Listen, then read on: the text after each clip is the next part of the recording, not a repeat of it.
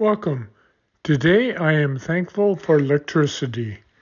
You see, we had a accident down the street and a truck ran into a telephone pole and knocked down the power and we were without power for about almost 24 hours.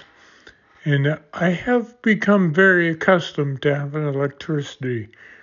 Meant no television, no radio, no nothing, no computers, just batteries. Thank you.